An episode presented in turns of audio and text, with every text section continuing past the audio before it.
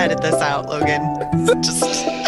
Uh, hi, I'm David Kern, I'm Heidi White. Tim McIntosh. and you're listening to Close Reads, a podcast for the incurable reader. Yay. Right now, we are discussing Ernest Hemingway's The Sun Also Rises, and we'll see if we can even get through it. Mm-hmm. How's it going, guys? So great. So great, David. So great. Someone commented on Facebook how we were, you know, getting more professional. I don't know what it was, and then and then we're doing, and then really in reality, we are just we can't we can't really do anything here. We're barely functional as the reality of it. We are The here to discuss exactly. We are here to discuss discuss Ernest Hemingway's The Sun Also Rises. We're going to discuss chapters 8 through 12. This is the beginning of part 2 in this book. Um, and this section has a couple of uh, very key, very famous scenes. Uh, in particular, we've got the praying in the church scene and we've got the fishing scene. Uh, the fishing scene, I believe, is chapter 12, and I think the praying church is chapter 9, if I'm not mistaken. So we're going to discuss uh, those scenes, I'm sure. Um, before we do that, though, I, I, I wanted to ask you guys two questions. The first question is is I'll just say the two questions, and then we I'll let you guys pick which one we talk about first. The first question is why in the world did Hemingway start a new what he calls book where he did? Like why does the book why does he not just move on to another chapter as opposed eh, you know why I mean he calls it chapter 8 but it says it's book 2. Does that question make sense? Yeah. Yes. Okay, so that's one question. And then the second question is this. A lot of people have trouble with Hemingway, as people have said it on the Facebook page. We know that. We've known that before we ever went into this conversation.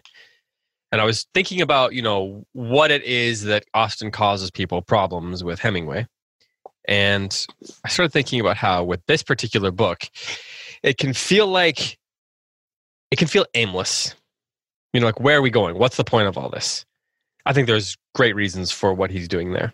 But then I started thinking about maybe the problem is, unlike most books, it's not clear what the characters are after. Like, in Mhm. other words, what's the problem that they're trying to solve, which tends to be the thing that drives plot. So I was thinking maybe we should talk about that as well. In in the sun also rises, what is the what is the the thing that our characters, particularly Jake Barnes, our protagonist, is is searching for? What are they? You know, what's their what's their journey for? You know, any of the different sort of metaphors we want to use, the, the different ways we want to express it.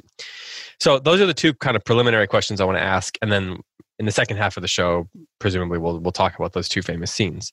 And I know Tim, I know you're, you know, we're a little we're a little tighter on time than we. we this can't be one of those hour and forty five minute episodes, unfortunately. So I, I wanted to just kind of lay out the four things that I think we should talk about, so that we can, you know, let that kind of be the agenda for today's episode, if you will, Yeah. because you know we're we're trying to be buttoned up and professional here. hmm Tim, what do you what do you want to talk about first? Which of those those first two things? I kind of want to throw a theory into the stew about why uh, people might not be crazy about Hemingway. Okay. My theory is um, that his main characters often embody sort of the worst, uh, the worst aspects of, let's say, traditional masculinity. That's neither a term. That's kind of a term right now. I'm using it as a term of opprobrium. It's, Mhm. um, Yeah. So, oh, do you guys ever watch Parks and Rec? The show Oh yeah. Parks and Rec. So Ron Swanson, Yeah, I'm not a monster. great. Yeah. I have a soul. so Ron Swanson is this great character, and part of the reason that he's such a great character is because he kind of embodies the worst aspects of this kind of like vision of masculinity. He never talks. He just wants to work with wood. He, you know, like Yeah, there's like The- he's he's the stereotypes. he's the stereotypes and he it's so funny. It's so funny. But i think there's a little bit of um there's a lot of ron swanson in jake to completely like misappropriate from a contemporary sitcom back into this very sad novel. When when jake gets asked a question how are you doing jake? Fine. What have you been up to? Oh not much. You know and and so i think it's easy to kind of see these things in at least the caricatures of men, if not like the reality of some men, that oh, you know, we don't find particularly endearing. It's just sort of um, we we kind of like wish that we could leave that aspect of uh, you know kind of like the caricature of masculinity behind. And so I wonder Yeah, yeah. if that might have something to do with why Hemingway, at least Hemingway's protagonists, are not embraced. And then on the other side, yeah, the, you've got Brett, who's not exactly the easiest character to like. Also, I'll stop there. yeah. I think you're right. There's a there's a sort of um, um, the characters are are are putting on this sort of machismo, uh, this sort of like swagger, Mm-hmm. um, that that that never feels totally genuine. Mm-hmm. and I think you know, it, you know, like they're trying to, they're constantly trying to one up each other. Like the conversations between Robert Cohn and Jake Barnes, and you've got Bill and these guys, the way they talk to each other is not unlike how men often talk to each other. But there's, you know, there's a sort of um, sadness at the core of it. Yeah. Um, you, you know, some people might say it's an example of people, someone who's trying too hard, right? uh, why do people try too hard to be somebody? Usually because they're not happy with who they are. Yeah.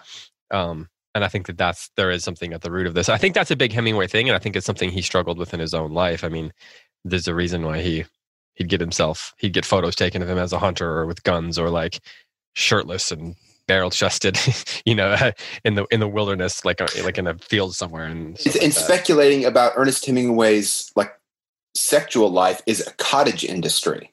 I mean, Right. you know, Yeah. because of the reasons that you mentioned, that he seems that his um, desire to kind of sell this hyper masculine image. Mhm. it- It's like the guy who goes and buys a Corvette when, well, when he's my age, you know, when he's middle aged, and everyone wonders, okay, what is he trying to hide, or like, what is he dealing with, you know? And yeah, things like Hemingway, a lot of Hemingway's life was kind of lived in in that mode. yeah, Guns, elephant hunting, volunteering bull bullfights. fights. Like Ernest, what's going on? But I Yeah. do think, I mean, as a defender of Hemingway, I think he liked hunting. I think he liked bullfights. I Mhm. think he seemed to be like an actually pretty courageous guy. And I also think, I think he was nurturing some genuine sadness about like the kind of world that he was born into and Yeah. other aspects of his life. He made he made mistakes early in his life. Um, so I, I, I tend to read him a little bit more uh, as I guess on the surface, even though I know that a, there was a lot happening underneath the surface, and I, and I think I, I find myself, whether or not it's fair or not, wanting to defend him against certain, um, uh, I don't know, attacks or abuses that he had something like grave and tragic to hide. And all of the bravado was just a front to kind of keep people from seeing that. Maybe. I think you can be into like I think you can be into woodworking and hunting and whiskey in the case of Ron Swanson, um, and still have a sense that people use those things to process trauma, right? Yeah. um, to to you know get away to evade their sadness. And I think that a lot of what Hemingway is doing there is recognizing some of his you know the, the the ways that people use things that are good in their own right, but uh, can they can be means of coping. So Heidi, you are both a woman and a trained you know trained psychologist, or what are you trained? What is your actual? What is it? A psychologist? Um, yeah, I have a master's in counseling. Yep. Okay. Um, But I'm not a doctor, so I can't be a psychologist. But that is Okay. neither here nor there. Proceed with your question. I just That- don't want to misrepresent myself. right. I, I didn't want to misrepresent you either. Right. um um so I, i'm curious to know what from those two perspectives from your training and then from being a woman Hmm. um how you respond to the sort of uh try hard machismo ma- ma- macho you know approach that these guys have in this book and whether that's for you something that you that just kind of annoys you? No, it's not off putting to me at all. There's and and we talked some about how Hemingway does it like how the heck does he do it? And I don't I don't know. But there's something about these characters it's incredibly endearing to me that because they do have this veneer of toxic masculinity. And uh but there is underneath this just very intense vulnerability to all of the men in this novel. And and in all i think in all of hemingway's work he does an incredible job of uh, enabling readers who are approaching with some compassion to see beyond that um you know toxic crust and i'm not talking about like the mushy inner child within i'm not talking about that i'm talking about like just wounds wounds like just mm-hmm. brokenness mm-hmm. and displacement and to go back to the question that you asked earlier, David, about um, the aimlessness of the novel. In this novel, I, I, think in this novel in particular, it's inc- it's very aimless, and to put kind of a, a a literary perspective along with the psychological perspective, one thing that Hemingway does with absolute brilliance is I cannot I mean I it's so overwhelmingly genius to me what he does is he takes these traditional literary forms and just subverts them uh, throughout his novels. And and if you know that it might help orient you within the novel. For example you asked about the the the book breaks. Yeah right? So we, we've gone from they live in Paris, that's their home, so to speak, mm-hmm. uh, but they're constantly drifting from place to place, which is one of the things that Hemingway's exploring. Um, and so the yeah, what book, makes us do that? What's the effect yes, of doing that? Exactly. That Why do people do that? Does it work? You know, if they're trying, if we're talking about compensating for some kind of inner woundedness, does that work? Right. That's yeah. one of the things yeah. that Hemingway's exploring in this novel. And um, so the break and the plot from book one to book two is them leaving their home and going on the road. So there's an odyssey, right? There's a journey. And journey narratives are very, very common in Western literature. But Hemingway is subverting it, right? Instead of moving, instead of going home, they're leaving home right so it's mm-hmm. an inverted odyssey instead of or if you want to look at it as like a quest narrative what are they searching for, right? They're not going for some holy grail of some kind. They're going for their own pleasure without the resources that they need, which is a subversion of a traditional quest narrative. So, one of the things that he's doing in these novels, and it might help orient readers who are like, what the heck is going on, is he's taking traditional novel forms and inverting them, playing with them, subverting them in some way, and and that meta narrative again shows kind of the brokenness and displacement and lostness of that generation. Not even their novels can be traditional novels anymore. Yeah, so not yeah. even their and then, of course, book three, have yes. Book Go three ahead. is one chapter at the very end. Right. So we get like a quarter of the novel is book one, and then basically three quarters of the novel is book two, and then at the very end we get a little coda, which he calls book three. And so there's like there's not the the sort of order of it is is sort of um it's kind of warped. uh it, it, it warps it throws you off it you know it feels a little there's like it creates dissonance. Mm-hmm. and i think that's a big word i've been thinking yes. about with this book to to your point is if you feel dissonance reading this book you're reading it right. then you are feeling what you're supposed to you're feel. reading it right. Because you're yeah he is not he's not trying to craft an orderly narrative that follows you know the traditional the traditional tropes. He's trying to say that there is a dissonance that has been introduced into the world. There is a lack of order. And so to create a book that, you know, the very form of the book and the nature of the writing itself is the objective correlative to the core theme exactly. of the book. Exactly. And he has all the tropes in there, right? He's got like boy meets girl, but he just he subverts it. He's got a quest, it's subverted. He's got an odyssey, it's subverted. He has heroes who are he who he undercuts at every turn. He has dialogue that leads nowhere, but then later you find out that it reveals something that the characters didn't even know about themselves. One helpful way to read this novel for people who might be completely lost in it and uh, is if you read the whole thing and then go back to and then go back and read it again in the chunks. Like it's you see some of the things right some of the Yeah. some of the dialogue that seems like completely aimless like it leads nowhere it reveals nothing it actually does but you need to know what happens later for example in this Yeah. section we find out that robert cohn and brett have been to san sebastian together now if you go back and read that section again you there's several little clues in the conversation that feel like completely aimless like they're going nowhere but what we find out later is that they people were hiding from each other um, and again subverting that traditional form of dialogue revealing right? So it's it's a if you know that about hemingway and particularly about that novel it might help readers feel a little bit more oriented. There's something going on that he's he's trying to make the readers feel displaced and disoriented because that's how the characters feel all the time Yeah. That's how the that's how we enter into the story. It's like an invitation for us to enter into the pathos of the Mhm. story. When they wh- and Well when we said. feel that way, that's you know, you know that's that's part of submitting to the story too, Mhm. right? we can't just uh, well, you know, submitting to the story comes in lots of different forms. Tim, go ahead. just to echo what Heidi was saying, think about the episodes between Jake and Brett. There, we're set up with this sense of anticipation that Jake and Brett belong together. They have this kind of um, hidden affection for each other, and nobody really knows about it. Brett's engaged to another man, she's divorcing another man, but she and Jake really have this unique connection. So, Like a Gatsby Daisy thing. it is.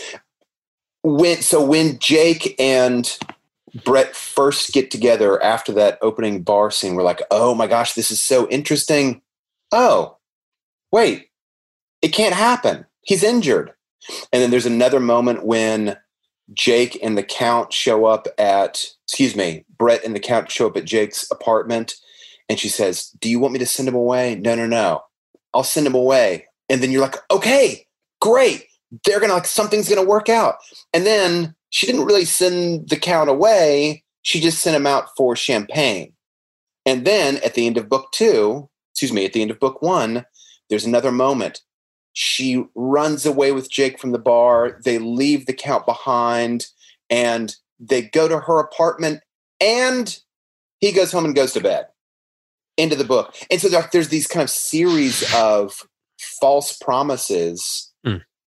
that keep building and they can't go anywhere. We know they can't go anywhere, but there's still this kind of like desire to i mean i like you can kind of hear i'm trying to think how to gently say this in a way it's like what jake must feel Right. given his injury there's this desire that's just unconsummated all the time go anywhere it's thwarted and it will be thwarted mm-hmm. Yeah. that's a that's a really really sophisticated thing to be able to pull off these kind of like Yeah. false starts Right. over and over Because incredibly enough, they keep the narrative moving forward. There's I, mm-hmm. there's a Yeah. hope Yeah. into the exactly. that makes you want to keep reading. Yeah, because the job of a writer in a scene is to offer you something like as a reader is to invite you into the pathos of the moment and then to offer you some sort of I mean, I'll put it in very like simple terms, but to like offer you some sort of reward, right? Like to make to let there be some kind of a payoff, right? Maybe maybe sometimes the payoff is like it's it's tragic. Of the the payoff of that moment is tragic. And so you as the reader feel this like longing for someone to be free or to be out of danger or whatever. Sometimes it's for, you know, Elizabeth and Darcy to uh to finally, you know, Mhm. forgive each other and, you know, get married, you know, have a conversation where they're actually on the same wavelength. Um sometimes it's for the bad guy to get taken down. And here he's he's bringing us to those moments again and again and again and then ultimately there's no payoff for us as readers and that's where the dissonance comes in Yeah. But it couldn't be any other way it just can't be it can't be any other way Right. Right. And you know that from the beginning. And that's why, again, uh, Jake's wound is this, uh, I almost like convergence point for the whole novel. Like the fact that he can never consummate his relationship with Brett completely undercuts everything. It makes him the hero a side character in his own story. That's a great way to say and it. that is a great uh, so you have this kind of constant as you guys are both pointing out this constant sense of thwartedness in the story. Like and it and it raises the question what is the point of this story? If boy isn't going to get girl then what's at stake? Where are we going? like what's at stake in this story? Are we just traveling around drinking? And then and that's when we have a choice right to because that actually is what's happening that's exactly what's happening they're just traveling around together with people that are kind of this uh, continually shifting constellation of dysfunctional relationships um, moving in and out of each other's lives um, and they're just traveling around drinking and it does raise this question of unfulfillment in the reader. Like, no matter what happens at the end of this story, what am I going to feel? Am I going to feel like something, if there is some kind of resolution? Mhm. And then we readers have a choice, right? We either enter Yeah. into that and say, that's got to be one of the points of this story. Maybe, maybe I should enter into that. Maybe I should feel the displacement and the dissonance and and and allow that to you know be uncomfortable like let it be hard to read because you can't read this novel unless you're willing to let it be hard to read I was thinking about how I don't know if I've ever heard anybody talk about the way that Hemingway's books are like invitations or exercises in empathy. yes. And like that to me seems He- the whole point. he like is inviting I, yeah i just don't know that i've heard anybody put it that way. I'm, Hmm. I'm sure people have. I just don't know that anyone's used that word. And so what you guys have been saying the last couple of weeks have made me think about that because you know all of these characters on the one hand it's this constant like waxing and waning of empathy for each other. And even our narrator is trying to like there's times when he talks about how he feels sorry for other people. And then sometimes he's feeling sorry for himself and he's asking us to have empathy for him. And then sometimes he's just like so fed up with the other people and he can't manage to produce any empathy within himself. And then hemingway's inviting us as readers to to have empathy for characters. And there's this sense in which this book is so much about it's not about nothing. It's about every day yes you know? People talk about how his books are about nothing but only because they're not about like battles and love stories and you know great traditional narratives. traditional conflicts. What it's about is it's about the things that people do every day to deal with the fact that they're unhappy hmm and whether or not that works. And so, you know, it, it's it's funny because you know I've talked about pathos earlier, and I think a lot of writers are inviting us to have experiences of pathos in our interactions with books. And I think that the distinction with Hemingway and the thing that keeps his book from this book from being about becoming nihilistic, which is what he sometimes gets accused of, is the invitation to empathy. hmm Whereas a lot of people are saying, feel something about what's happening, you know, feel something for yourself about what's happening in the book. And Hemingway saying that we need to have empathy for the characters and for the situations. And that's why there's a universality to it. It's very well um, said But that let's talk about this. Um, let's talk about these other two scenes because I, I want to make sure we have plenty of time. It seems like maybe an abrupt transition, but I think in the end we'll be able to wrap. We'll be able to tie them back together. Chapter ten, we have the church scene, and then in chapter twelve we have the fishing scene. Let me go ahead and read since I have it right here, and for the sake of time, I'll read the passage in the church. And Heidi and Tim, why don't you guys or uh, Heidi for now? Why don't you find the fishing scene, and then you can read that passage. When it it's comes it really later. long so Well, we'll have to jump around a little Okay. bit. So, you, and then Tim can, if what Tim and you can do that together, um, because I think there's some dialogue in there that we'll want to cover. Mhm. Does that work, Tim? Yeah, great. So on 102 in the uh, the the classic Scribner's one with the Paul Sayre painting or the cover design, um, the orange one. Um, for book cover enthusiasts, might not know who Paul. If you're not a book cover enthusiast, you might not know who Paul Sayre is. I realized as soon as I said it, that might have been like a deep cut for four listeners. Um, so 102, chapter 10. At the end of the street, I saw the cathedral and walked up toward it. The first time I ever saw it, I thought the facade was ugly, but I liked it now. I went inside. It was dim and dark, and the pillars went high up, and there were people praying, and it smelt of incense, and there were some wonderful big windows.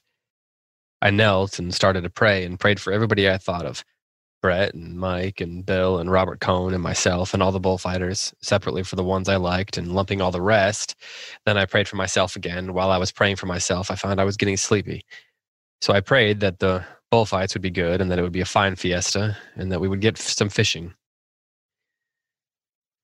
I wondered if there was anything else I might pray for, and I thought I would like to have some money. So I prayed that I would make a lot of money. And then I started to think how I would make it, and thinking of making money reminded me of the Count. And I started wondering about where he was and regretting I hadn't seen him since that night in Mont- Montremart. I don't know how to say that. And about something funny Brett told me about him. And as all the time I was kneeling with my forehead on the wood in front of me and was thinking of myself as praying, I was a little ashamed and regretted that I was such a rotten Catholic, but realized there was nothing I could do about it, at least for a while, and maybe never. But uh, that anyway, it was a grand religion. And I only wished I felt religious, and maybe I would the next time. Then I was out in the hot sun, and the steps of the cathedral, and the forefingers and the thumb of my right hand were still damp. And I felt them dry in the sun. The sunlight was hot and hard, and I crossed over beside some buildings and walked back along side streets to the hotel. And I do want to read this next paragraph. I think it's important. At dinner that night, we found that Robert Cohn had taken a bath, had had a shave and a haircut and a shampoo and something put on his hair afterward to make it stay down. He was nervous, and I didn't try to help him any. The train was due in at nine o'clock from San Sebastian, and if Brett and Mike were coming, they would be on it. At 20 minutes to nine, we were not half through dinner. Robert Cohn got up from the table and said he would go to the station. I said I would go with him, just to devil him. Bill said he would be damned if he would leave his dinner. I said we would I said we would be right back. Um this whole chapter has a lot in it, but we can focus on these three paragraphs. Um so Hemingway gets accused of writing short, snappy sentences, Accused. and then we get we get a uh, looks like it's an eighteen line sentence here, and before that, like a ten line sentence. Um, so I guess I want to do. I like. I'd love to do a little close reading on the on the form of that, if that's okay. We'll get it, and hopefully this will get us into the themes. Why does he do that? Like for an author who had who is known, you know, I said accused, but he literally does. He writes mostly short sentences. But then we get these long sentences here. And why do you think he does that? And, and what is the effect of that? And how does that tie into the themes? Heidi, you are thinking, so I'm going to call on you before you've got your thought fully, fully. Oh, great. Thanks. Um, so I had not ever noticed how long the sentences were in this paragraph. And this paragraph that you just read about the church is mightily it's it's mighty important so um so why would it be a long sentence hmm I mean, is I- that why? Because he wants, he, this is different. He wants to draw attention to it. And it's basically I, saying this is important. I think so but and I, I i'm thinking about kind of the internal process of praying through something and thinking through something that you don't understand and um and how in your minds that all kind of jumbles together and i wonder if if the form is reflecting um a an attempt to make sense of religion and faith in a life lived entirely under the sun right? Which that's the title of the book. It's in reference to ecclesiastes. And we have here then um, jake praying about everything under the sun and nothing that's not under the sun right? And um and how he can't he can't find his faith. He can't find his way because all he can see is what takes place under the sun. I pray i get more money. I pray that we have a good time at the fiesta right? Like that's that's like a five year old prayer. Um has nothing to do with the soul. And he, he lists the people that he knows. and- yes and he has like a great love and he thinks that catholicism is a grand religion but there's a there's a this sentence almost like reflects like the blockage that's like this big long blockage between jake's soul and his life lived under the sun which is how Hmm. why he can't connect beyond the life lived under the sun and Hmm. and he even says is it here that he says i can't um I wish I wasn't such a rotten Catholic, but there's nothing I can do about it. Like you're literally in a church. So there, like, you can't think of anything to do about the fact that you're not a rot, that you're a rotten Catholic. Like there's, but these long, to your point about the long sentences, he, it's this mis- meandering lostness that's expressed in a long sentence. You get lost in it.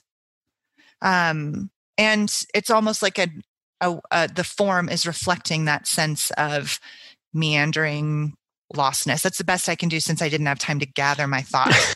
I I did a really long objective correlative to what's happening in this sentence. to what's happening in your brain? yes. um Tim, off air, we were talking about this scene very briefly. Heidi said there's no way Yeah. we're going to be able to keep this episode to an hour because it's the the, the praying in the church and the fishing scenes are in this book. And uh and then um you you pointed out that the first time you read this, you know, you remember thinking that that when he dips his when he walks out and his fingers are wet that you know he he been crying or something. But then you realize Sentence before you go on, just so everybody knows. what- Yeah. I Yeah. out in The hot sun. So this is late in the paragraph. I was out in the hot sun on the steps of the cathedral, and the forefingers and of and the forefingers and the thumb of my right hand were still damp, and I felt them dry in the sun. In and you, and you said his religion drying in the sun. It's so Yeah. good. I love this book.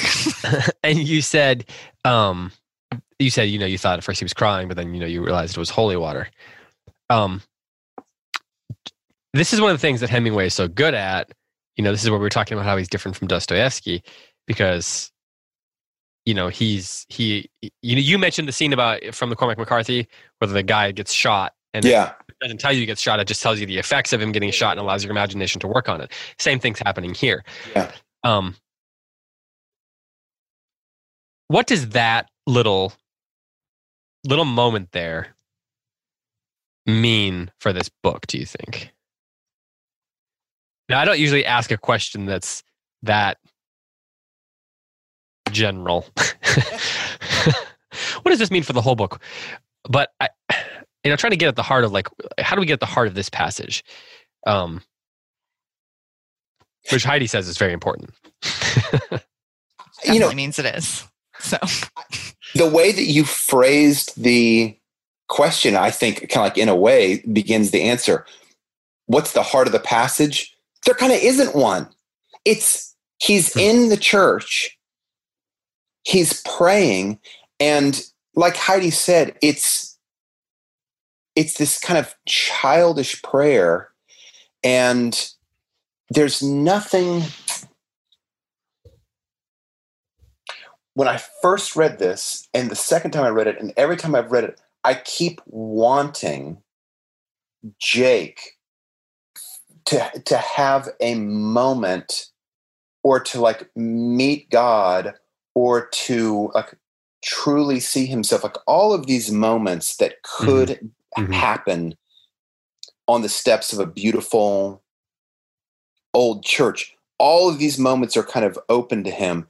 And we, what we get instead is we he kind of like slides down the surface of enacting church of Hmm. enacting prayer.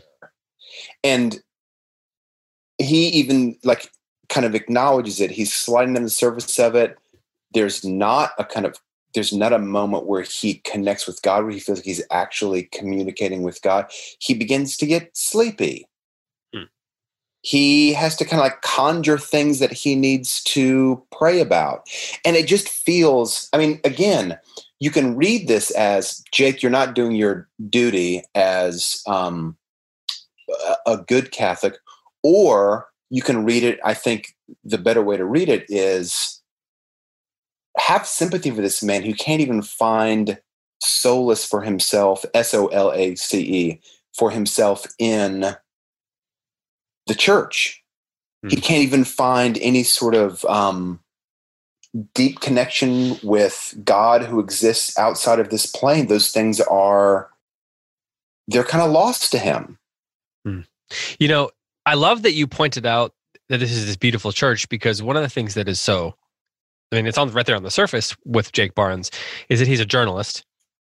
And as a journalist, he has an eye for recording what he sees. Mhm. So, you know we get these long passages like as they're driving to the fishing scene where he's recording what he sees in nature and he sees he notices things about people and you know there's almost a private you know like a you know the old pulpy private like a ross Macdonald novel with the Lew archer detectives where every time someone comes in the room they're like sizing them up they're like he had you know ink stains on his fingers and pencil you know yeah in his ear and like every little detail matters and there's there's that sort of approach here in jake barnes but he then doesn't take that uh, to your point take those images and recognize what they mean. Like he sees that the church is beautiful, mm. but it doesn't it isn't like transforming him. And there's this line right after that part that you said. It says, The sunlight was hot and hard, and I crossed over beside some buildings and walked back along side streets to the hotel. And like the juxtaposition of that sentence mm-hmm. with the mm-hmm. sentence where his the the sun he's got the the holy water on his water and on his fingers and he feels them dry in the sun and then it says the sunlight was hot and hard and it crossed over so like you get the imagery of of cross of a cross he crosses over beside some buildings and the sunlight was hot and hard and like there is a sort of in in those those two sentences there seems to be a sort of suggestion or an allusion to the idea of like picking up your cross and that being difficult hmm.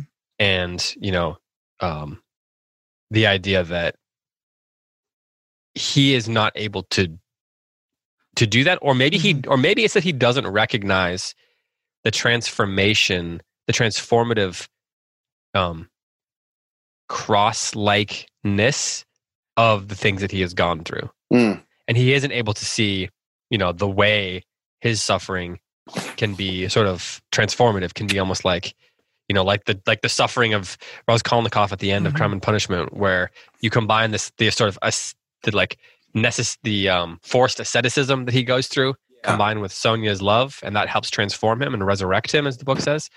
And here, Barnes is unable to see the sort of transformative power of the things that he has suffered for. He suffered, and that's what all these characters are going through. Exactly. I agree ahead, with Heidi. that completely. I think that that's a huge part of this novel is that there's they can't so, so one of the the uh, I don't want to say archetypes because that makes it sound too old and ancient, and it's new. One of the the uh, common character types in modern novels, capital M modern, is the character of the impotent or silent witness, somebody who sees something happening, some terrible thing happening, and doesn't act. Uh, we see that in a lot of modern novels, and in this novel, that's the hero of the story. It's Jake and and he's the protagonist. So we're rooting for him all the time. And he's uh, he's definitely the most popular character because he's no threat to any of the other men, right? Because he doesn't have virility, he's impotent. So yeah, they're all buddies with him, right? Everybody, you can always, you know, there's Brett at the center, and in most novels, a woman is an orienting and unifying principle, somebody to idealize and uh, and and fight for and become better for. And in this novel, Brett is a disorienting principle in the novel. So again, there's the subversion of the traditional form. And it doesn't mean we don't have sympathy for her, but she is a um, some people don't, and she refers to herself as a bitch often as we're getting mm. into the novel here but she's she is um we want the hero to get the girl and that's impossible in this novel but he's still this very popular character and that's part of his sadness though right? That's part of the pathos because he's no threat to any of the other men. And that's kind of sad. So we have mm. this like impotent silent witness to all of the disorder of the novel. And yet he can do nothing and he can't um fix it can't so the, resolve it right. Yeah. so the best he can hope for then what he has settled for and what we see in this scene in the church is a life lived by sensation under and I'm by that I mean like the physical senses. I don't mean like going out and creating flamboyant scenes. He doesn't do that. But he's he's a very sensory kind of person and that is what we see in the fishing scene and maybe we can transition there that yeah let's do that that he's what he goes out and does and i'll tell you this i was reading the i was reading this whole section to scott this morning i'm like this is the book that made me fall in love with the idea of travel and um, i read this when i read this in college it was hemingway it was actually a movable feast it was mm. hemingway that's like i go, wow the world is like a beautiful place and I want to go experience it. His characters experience, there's always some kind of peaceful heart, like quiet heart of the book of, mm. of every Hemingway novel, in which there's like food and nature and um, some kind of athletic experience, whether it's fishing or hunting or whatever, and um, and good weather and good wine, and it just it's this peaceful kind of beautiful heart the the best that in this fishing scene we get the best of life lived under the sun hmm.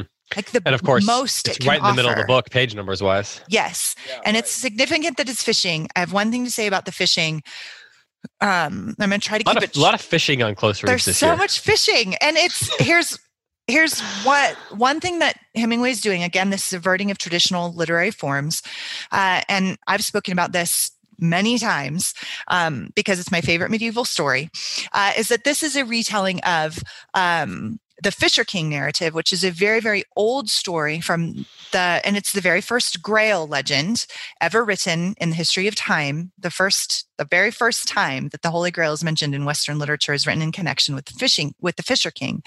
Um, and the Fisher King is a, the king of a land that's been cursed, that's become a wasteland. And the reason that the land is cursed is because the king has committed a grave sexual sin.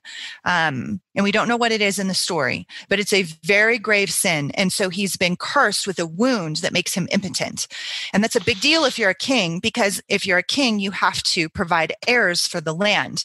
So because of the wound of the king, the land itself, which is connected to the leadership of the king, begins to die. So the land becomes a wasteland. And the only way to heal the land is to heal the king. And so a knight comes along, Sir Percival, and then the rest of the story is Sir Percival's attempt to heal the king. And he has to go through um, many adventures in order to do that. So, what we have here is an impotent man going fishing. And the land itself is actually beautiful, um, which adds another layer of pathos to it, right? Because again, he's living in a life lived under the sun. There's nothing beyond the sun for Jake. Everything is just earthbound. Um, and he's happy here um, but he has to be healed. And in the story, there's no possibility of him ever being healed because he is a reflection of the wounded society in which he lives. Um, and so Hemingway is doing some really complex, really amazing, um, and beautiful reflections on uh, what it means to be a wounded person in a wounded land. Um, and then along with that, we also have this like really cool fishing story. Tim, were you going to say something? I just wanted to flash forward. Heidi said that uh, Brett is this disorienting figure, kind of in the center of all these men. We haven't gotten to it yet. Do you guys remember what Robert Cohn calls her? His allusion to classic literature. It's not in this week, so maybe maybe I won't answer the question. It'll be a cliffhanger for next something week. something for people to look out for next week. for he calls her you can probably, if you're familiar with um, the kind of titans of Greek literature, you could probably make a pretty good guess about the illusion he makes. Cliffhanger. Tune in good, next week with a good hint, or just read. Just read the book. um, let's read some of this this fishing scene and kind of dive into that. Would you, Heidi? Would you say we should start around like 122? Say, um, where, sure. Um, the road went up a hill, or yeah, maybe even the paragraph before that. It was a beechwood, and the trees are very old. Yeah. Um, this is I read this entire like four pages to Scott out um, on our porch this morning. It's just so lovely. Okay, so there's a narrator and there's Bill and there's Jake. Who do you mm-hmm. want to be, Heidi? I'll be the narrator. All right, uh, Tim, Jake, or Bill? Jake. All right, I'll be Bill. It was a beechwood, and the trees were very old. Their roots bulked above the ground, and the branches were twisted. We walked on the road between the thick trunks of the old beeches, and the sunlight came through the leaves and light patches on the grass. The trees were big, and the foliage was thick, but it was not gloomy. There was no undergrowth, only the smooth grass, very green and fresh, and the big gray trees well spaced as though it were a park. This is country. The road went up a hill, and we got into thick woods, and the road kept on climbing. Sometimes it dipped down but rose again steeply, All the time we heard the cattle in the woods. Finally, the road came out on the top of the hills. We were on the top of the height of land that was the highest part of the range of wooded hills we had seen from Burguete. There were wild strawberries growing on the sunny side of the ridge in a little clearing in the trees. Ahead, the road came out of the forest and went along the shoulder of the ridge of hills. The hills ahead were not wooded, and there were great fields of yellow gorse. Way off, we saw the steep bluffs, dark with trees and jutting with gray stone, that marked the course of the Irati River. We have to follow this road along the ridge, cross these hills, go through the woods on the far side, and come down to the Irati Valley. That's a hell of a hike. It's too far to go for, and fish and come back the same day comfortably. Comfortably. That's a nice word. We'll have to go like hell to get there and back and have any fishing at all. It was a long walk and the country was very fine, but we were tired when we came down the steep road that led out of the wooded hills into the valley of the Rio de la Fabrica. The road came out from the shadow of the woods into the hot sun. Ahead was a river valley. Beyond the river was a steep hill.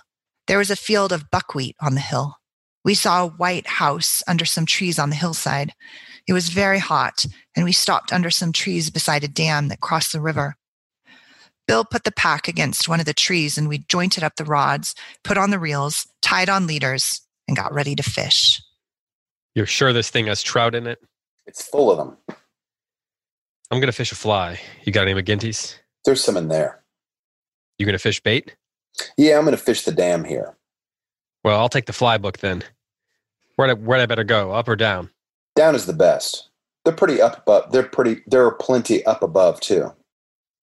Bill went down the bank. Take a worm can. No, I don't want one. If they won't take a fly, I'll just flick it around.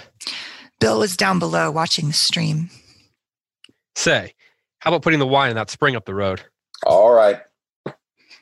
Bill waved his hand and started down the stream. I found the two wine bottles in the pack and carried them up the road to where the water of a spring flowed out of an iron pipe. There was a board over the spring, and I lifted it and, knocking the corks firmly into the bottles, lowered them down into the water. It was so cold my hand and wrist felt numbed. I put back the slab of wood and hoped nobody would find the wine. I got my rod that was leaning against the tree, took the bait can and landing net, and walked out onto the dam. It was built to provide a head of water for driving logs. The gate was up, and I sat on one of the squared timbers and watched the smooth apron of water before the river tumbled into the falls. In the white water at the foot of the dam, it was deep. As I baited up, a trout shot up out of the white water into the falls and was carried down. Before I could finish baiting, another trout jumped at the falls, making the same lovely arc and disappearing into the water that was thundering down. I put on a good sized sinker and dropped into the white water close to the edge of the timbers of the dam. I did not feel the first trout strike. When I started to pull up, I felt that I had one and brought him, fighting and bending the rod almost double, out of the boiling water at the foot of the falls and swung him up and onto the dam. He was a good trout, and I banged his head against the timber so that he quivered out straight and then slipped him into my bag. While I had him on, several trout had jumped at the falls. As soon as I baited up and dropped in again, I hooked another and brought him in the same way. In a little while, I had six. They were all about the same size. I laid them out side by side, all their heads pointing the same way, and looked at them. They were beautifully colored and firm and hard from the cold water. It was a hot day, so I slit them all and shucked out the insides, gills and all, and tossed them over the river. I took the trout ashore, washed them in the cold, smoothly heavy water above the dam, and then picked some ferns and packed them all in the bag. Three trout on a layer of ferns, then another layer of ferns, then three more trout, and then covered them with ferns. They looked nice in the ferns, and now the bag was bulky, and I put it in the shade of the tree. It was very hot on the dam, so I put my worm can in the shade with the bag and got a book out of the pack and settled down under the tree to read until Bill should come up for lunch. It was a little past noon and there was not much shade, but I sat against the trunk of two of the trees that grew together and read. The book was something by A.E.W. Mason, and I was reading a wonderful story about a man who had been frozen in the Alps and then fallen into a glacier and disappeared, and his bride was going to wait 24 years exactly for his body to come out on the moraine, while her true love waited too, and they were still waiting when Bill came up. Get any? He had his rod and his bag and his net all in one hand, and he was sweating. I hadn't heard him come up because of the noise from the dam. Six. What did you get? Bill sat down, opened up his bag, laid a big trout on the grass. He took out three more, each a little bigger than the last, and laid them side by side in the shade from the tree. His face was sweaty and happy. How are yours? Smaller. Let's see them. They're packed. How big are they really? They're all about the size of your smallest. You're not holding out on me? I wish I were. Get them all in worms? Yes. You lazy bum. Bill put the trout in the bag and started for the river, swinging the open bag. He was wet from the waist down, and I knew he must have been wading the stream. I walked up the road and got out the two bottles of wine. They were cold. Moisture beaded on the bottles as I walked back to the trees. I spread the lunch on a newspaper and uncorked one of the bottles and leaned the other against a tree. Bill came up, drying his hands, his bag plump with ferns. Let's see that bottle. He pulled the cork and tipped up the bottle and drank. Whew, that makes my eyes ache. Let's try it. The wine was icy cold and tasted faintly rusty. That's not such filthy wine. The cold helps it. We unwrapped the little parcels of lunch. That's you, Bill. Is it? Yeah, I think. Yeah. Hmm. I think it's you because It's then you. otherwise Bill has back to back lines in four lines. Oh, Yeah. you're right. Chicken. There's hard boiled eggs. Find any salt? First the egg, then the chicken. Even Bryan could see that. He's dead. I read it in the paper yesterday. no, not really. Yes, Bryan's dead. Bill laid down the egg he was peeling.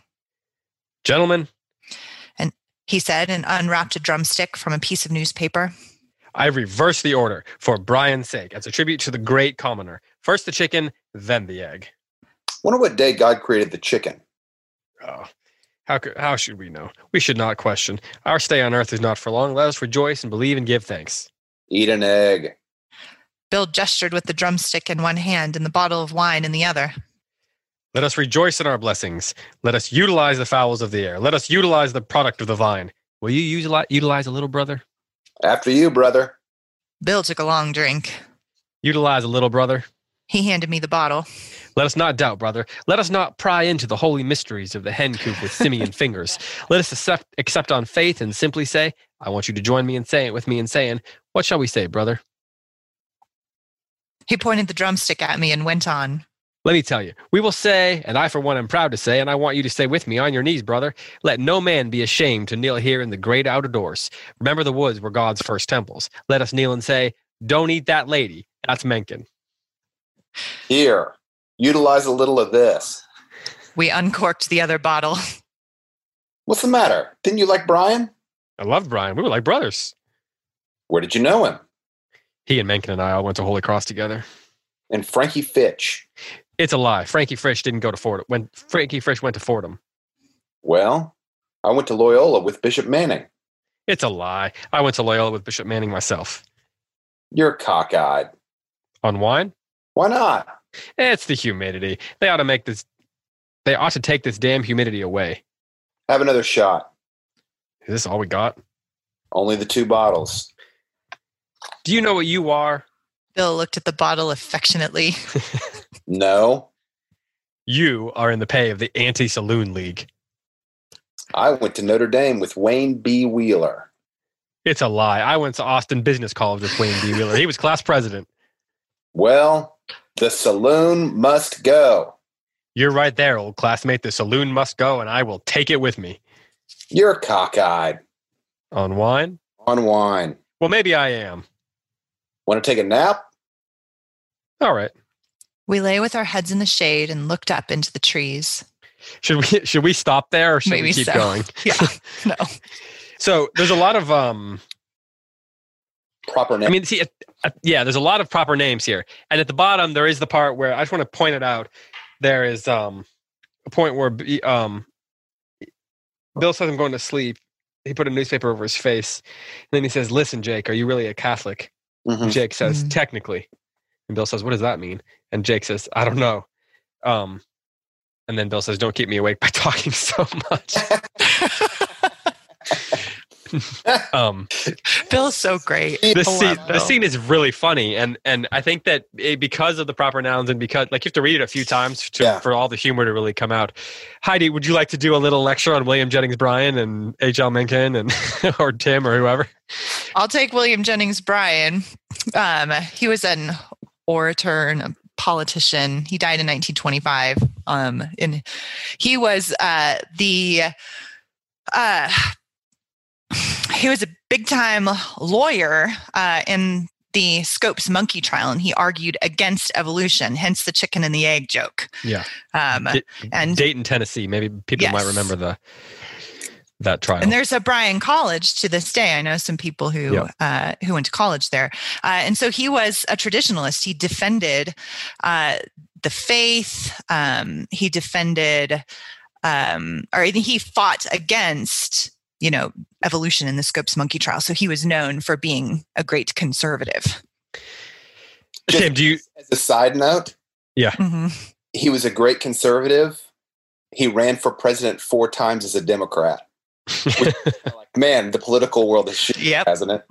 that yeah. is so funny. And then He's so super famous at the time. and then there's the Mencken connection. Tim, do you do you want to talk about Mencken at all? Mencken was a uh, journalist for the Baltimore Sun around the time of this book being written. Like, and he was he was maybe the antithesis of Bryan. He was, you could probably call him a progressive. He was really just an acerbic wit was what he was, and he was a brilliant, brilliant, brilliant writer. Um, yeah, that's probably all that needs to be said. Well, except that he also he was the reporter at the monk at the at the Scopes trial who called it the monkey trial. Yeah, Uh, he he re, he was a satirical reporter at that trial and, and and dubbed it dubbed it the monkey trial was one of the things that gained him attention. He also, for what it's worth, if you're interested, he wrote a, a book called The American Language, and it was a multi book, um, I guess, study of how English language is spoken in the United States. It was one of the first real scholarly tomes of. Uh, in terms of American English, um, really, really interesting guy. Um, definitely not um, in the, of the same mindset as William Jennings Bryan, though. Right. I, I think it's really interesting to kind of continue with the theme that I tried to open up um, last week. If this book is happening at kind of like a, a pivotal moment, Yeah. and the West is sort of shifting from, um, is shifting off the kind of traditional moorings that it's had, then I think that inserting William Jennings Bryan into the story is not just a coincidence. It's it's not just that William. Jennings Bryan happened to die in 1925 and this book happened to be published in 1926. There are plenty of people that died in 25 and 26, but Hemingway chose Bryan and kind of juxtaposed him a little bit with Mencken. Again, I think reinforcing the theme that this big shift is taking place. Whereas a hundred years ago, everyone, uh, with some exaggeration, is going to believe that well, the world was created by God and He created it in a very short amount of time. Now, Bryan is defending the kind of perceived encroachments of Darwinism in a court trial, and Darwin, excuse me, Bryan wins the court trial, but he loses the big kind of battle over going forward. Wins the battle, loses the war. Yeah, exactly. Exactly. So I just think that like the little mention of Bryan and Mencken are indicative of the time. They're not just happenstance mentions. They're I think they're Yeah. selected. Well, And, and then, of course, there's the question. Um, Jake, I think it's important that Jake asks it. What wonder what day God created the chicken? And then Bill says, "Ah, how should we know? We we're not. We shouldn't question it. We're, our stay on Earth isn't for long, so why even bother thinking about it? Let's just rejoice and believe and give thanks." Which are like these abstracts that could, that could mean anything. yeah. Yeah. Yeah. Um, you don't really know if he means it. Is he, you know, he's the the whole section is dripping with sarcasm and irony, and of course, there's even the section that passage earlier where they're talking about irony and how no one knows what irony is, and can you be ironic in the way you speak and all that kind of stuff. Um, and so you, and then so even in the two of them, that question, that conversation, is the conversation that people all over the world were having Yeah. in the wake Mhm. of this trial. And the answer, well, yeah, we shouldn't bother questioning it, Right. is a is not a question is not a way that would have the the that the universe the people would have answered it for thousands of years. Right. Exactly. Just to dismiss the question and say, "Oh, just don't worry about it. Just rejoice, live life. You know, drink your wine." That's you know, I mean, maybe the Epicureans to some degree, um, Mhm. but not in not in this way. Not in this way to say that none of it matters. Mhm. This um, section that we just read has my favorite, one of my favorite descriptive sentences in the whole book. And it's the wine was icy cold and tasted faintly rusty. so, if you know anything about wine, that's like a really good white wine is cold and tastes a little rusty. I don't know. There's something about that and the beaded moisture on the bottles um, that is just, uh, it's part of my inner impression of the landscape of this book. Like whenever I think of this book, I always think of that wine in the trout stream beaded and Yeah. pulling it out and it tasted rusty. And then also Bill has my favorite, like I actually called my friend and asked her to make me a sign that says the road to hell is paved with unbought stuffed dogs. Funny, it's so funny. Like, that is just the best. This is Like, this is the kind of stuff. That is awesome. This is I what just- makes like you know it's a roman clef or whatever, however you say that word, where Yeah. you know like it's a it's a piece of fiction that's based roughly on real people because those are the kind of things and he- Bill's the kind of character that you know Hemingway ran up against somebody that was vaguely like this that inspired it because you just don't come up with there's just not enough there's not enough innovation in the world to come up with that off the top of your head. I kind of want, like, I also kind of want to remember. I wrote this so I, I keep this Google Doc with like ideas for our house because someday we want to renovate it. Um, and I want something in our if we have a bar in our renovated house that has the word daunted on it because i just i loved that too like the the reference to being daunted and i i just he's so funny hemingway is so funny and these characters are lovable in spite of their toxic masculinity to use a term that is not even real so and certainly and certainly wasn't real then. I think toxic masculinity is a real thing. yeah. absolutely a real thing yes She said the term isn't real. I don't know what that means. Yeah. I don't know how a term Yeah. that she just used out loud can can be a not real thing, but well i'm postmodern so right, yeah. Tim, go ahead. You were leaning forward. You were ready to say something. I was just going to say, I have a feeling that Heidi is surrounded by quality man. You, so you fortunately don't have to be exposed to like the very real reality of toxic masculinity. Maybe you do. I shouldn't presume your experience. Maybe, maybe you do. I But know all listen, about toxic Tim, masculinity. At the same time, she goes to Total Wine or the wine store and she gets herself a nice Albarino, a good Spanish white. She takes it over to the to the to some cold Colorado creek and she sticks it in there. She goes fishing. She comes back later, It gets beaded with moisture. Tasting. tasting Man. faintly rusty.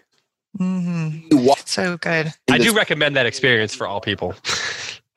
Say again, Tim. do you wash it? Do you wash the wine bottles first in the smoothly heavy water? I love that. Smooth- Yes. Like, yeah, some water is heavier than other water. Mhm. It is smoother than other water. Like, don't ask me how this is possible, but it is possible. And Yeah. the smooth apron before it goes over the dam. It's just Hemingway, man. Now we're just waxing eloquent. As we said we would. Real quickly, since we like are coming, Yeah, we got to wrap it up. I just I told you guys that I had a little story about the first actual copy of The Sun Also Rises that I had, and I have a copy of it here. I will post a picture of it today or tomorrow on the Facebook page. My copy that I had, that I think I got when I was in college, I cherished that book. I loved it. It meant so much to me. And my friend wanted to borrow it because he had heard me talking about this book. And so he wanted to borrow it. Hey, can I borrow it? And I was like, yeah, just please take good care of it because I, I'm not a terribly me- sentimental guy, but I've, I've got some sentiment associated with this book.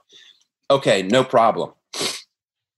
The book disappears and it disappears for a while. And my friend comes to me and he says, I don't even know how to tell you this. I was like, oh no. He said, You know my new puppy dog? I was like, Oh no. And he said, Yeah. So, David, Heidi, here is that book. Here it is. Wow. It has a, a tragic wound. It is the four are chewed off. It is reaffixed. The spine is Mm. fixed with medical tape. And I've written on the spine, Ernest Hemingway, The Sun Also Rises in kind of this jagged, with this jagged ballpoint print. and it's completely falling apart. I mean, literally, the corners just got chewed off. So, Your book is Jake. my book is Jake, the poor guy. I had to remedy the situation. So, I had friends going to Paris and they said, Hey, is there anything that we can bring back for you? And I said, There is. I want a copy of The Sun Also Rises, and I want it bought at the particular bookstore where Hemingway used to go shopping for books, as reported in um, a, a Movable Feast. It's called Shakespeare and Company Bookstore, Mhm. and I want a stamp in the front leaf fly of the book, signifying that it came from Shakespeare and Company. Shakespeare and Co. So, and There you go. there's the stamp on the inside cover. You're gonna have to. Yeah, you need to post a uh, post this on Instagram too, and I'll I'll add it to the uh, close reads feed. Okay, I'll do that. I'll share it as one of our stories. Um, yeah, Shakespeare and Company is one of those places I want to go one day. Uh, I read If you, a movable feast. I literally climbed up into the second floor. You're going to love this, Heidi. Climbed into the second floor. There's a little red cushioned window seat that looks out over the city, like the cobblestone city. And I sat up there, and I had read a movable feast before, and I sat up there, and I got a copy from the bookstore. And I read, I think I read the entire book in an afternoon, sitting up in that bookstore looking at a repair. So I was like, I'm good. I'm great. if you've seen before Sunset, the movie, um, that that uh, has a the beginning of that movie takes place in Shakespeare and Company Oh, does it really? The Ethan, because Ethan Ethan Hawke movie. Yeah, yeah. So it's the second one in the trilogy, and it's so it, he's a he's become a writer, and he's uh, Julie Delpy's character comes to hear him read. He's reading, doing a reading at Shakespeare and Company, and then they, it's like outside the, the shop and everything, and then of course they wander around Paris. But Heidi, you've never seen Before I Sunrise and Before Sunset. it. Sunset? No. Oh my! I walked by Shakespeare and Company though, but I didn't go in. We didn't go inside. Your homework for this week is to watch Before Sunset, Before Sunrise, Before Sunset, and Before Midnight. The greatest Oh, trilogy of three of movies ever made. Is that is that your statement? Mhm. Okay. All right. I'm on it. I It's the, accept it's the greatest my trilogy, mission, the and most I choose to consistently great accept it. trilogy of movies. Better than The Never been Hobbit? That was No, the Hobbit movies are terrible. Silence. the crickets.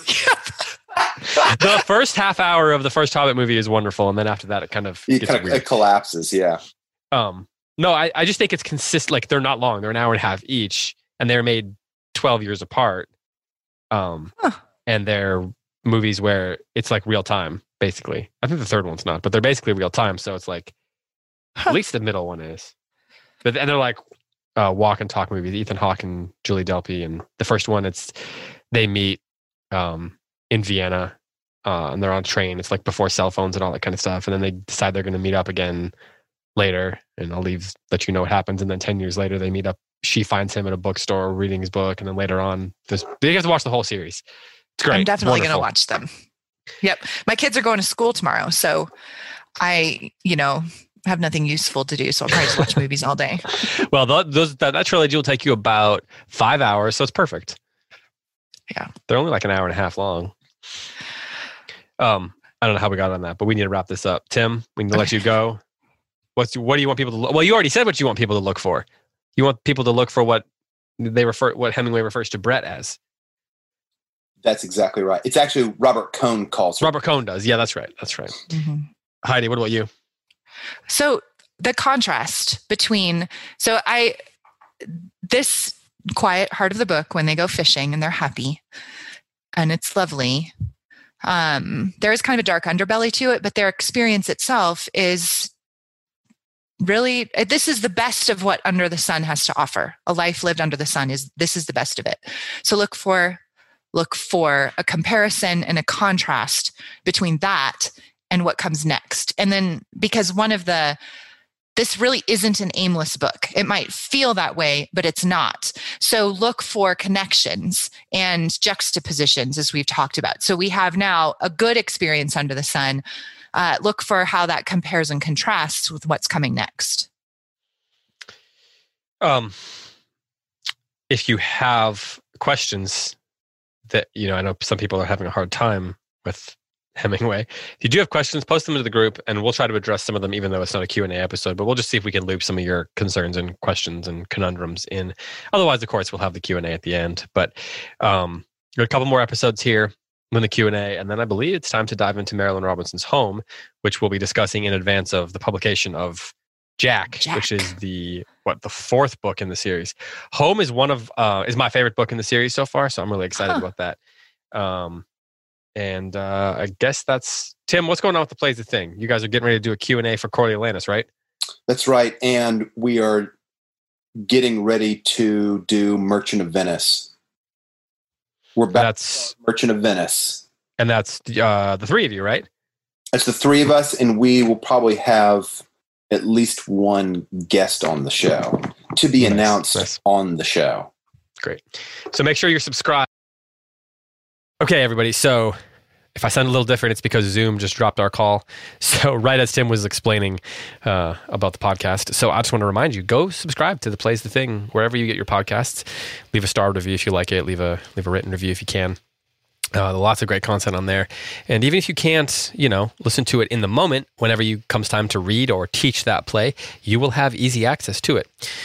Uh, I wanted to also let you know we have two new podcasts, uh, at least two new podcasts coming on the CiRCE Podcast Network this fall. So get prepared for those.